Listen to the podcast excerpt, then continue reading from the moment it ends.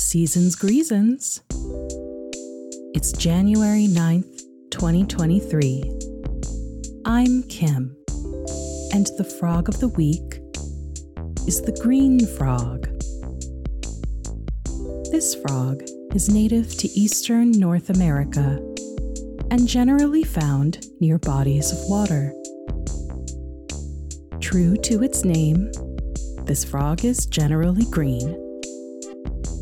At least its head is, while its body may be brown, gray, or a darker shade of green.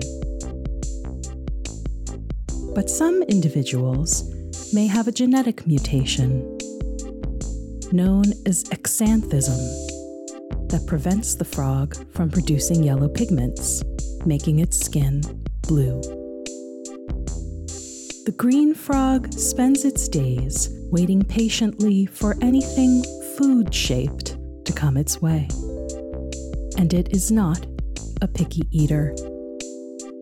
Insects, spiders, fish, shrimp, other frogs, slugs, and even small snakes. If it fits in this frog's mouth, it's on the menu. Research shows that the green frog can exhibit what is known as sex reversal. That is, this frog can switch its sex.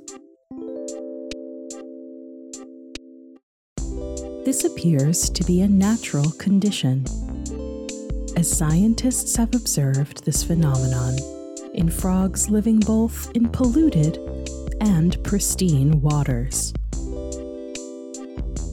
Male green frogs exhibit territorial behavior, including by creating splashing noises to say, This is my space, stay away.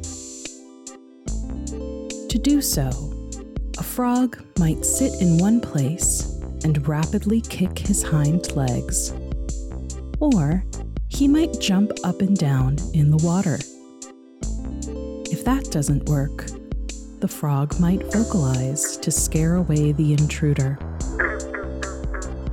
But if the interloper still isn't deterred, the frogs might get into a physical altercation. I guess Kermit was right. It's not easy being green. I like this frog because it surprised me. Before I started researching it, I thought, a green frog? Show me something I haven't seen before. But it turns out there's a lot of cool stuff going on with this unassuming frog. And that's the frog of the week. Thank you to Trevor for recommending the green frog. To keep in touch with us, visit our website, frogpod.online, or check us out on Twitter at weeklyfrogpod or at weeklyfrogpod.tumblr.com. Or just make some splashing sounds in your pond, and I'll come find you. Thanks for joining us. See you next week.